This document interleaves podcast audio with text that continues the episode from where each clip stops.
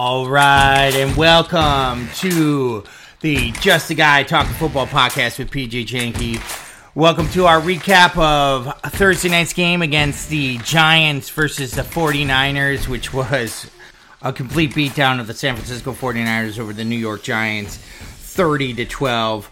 Guys, I remained perfect on Thursday. I had the San Francisco money line. I had San Francisco minus 10 and a half, and I had the under of 44. All right, let's get into this breakdown a little bit.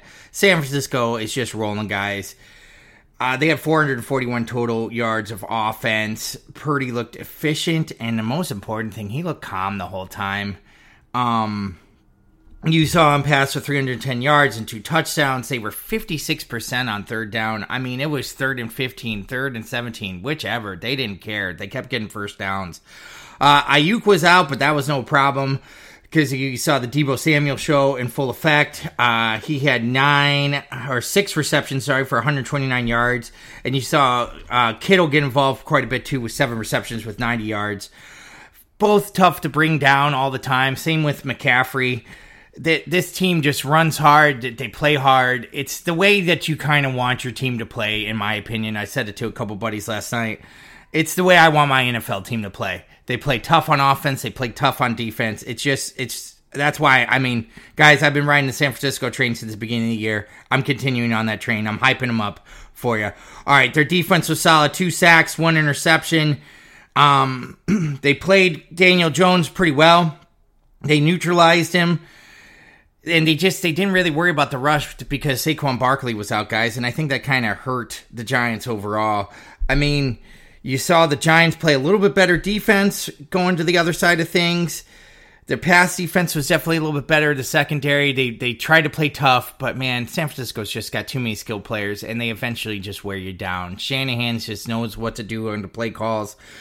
Um, you know, and my whole thing with the Giants offense, guys, it's it's disappointing to say the least. Where they were last year and where they are this year, it's it, it feels like it's two different teams.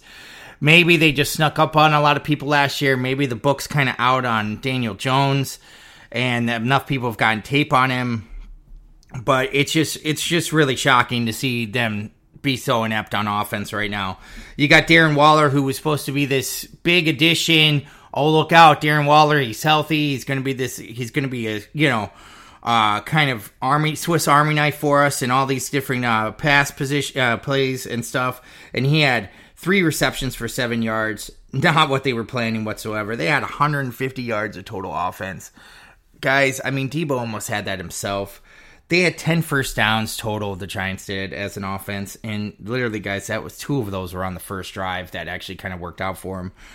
Uh, this was the Giants scoring three points in the first quarter, three points in the second quarter, six points in the third quarter, and zero points after that. Uh, that kind of sums up their day.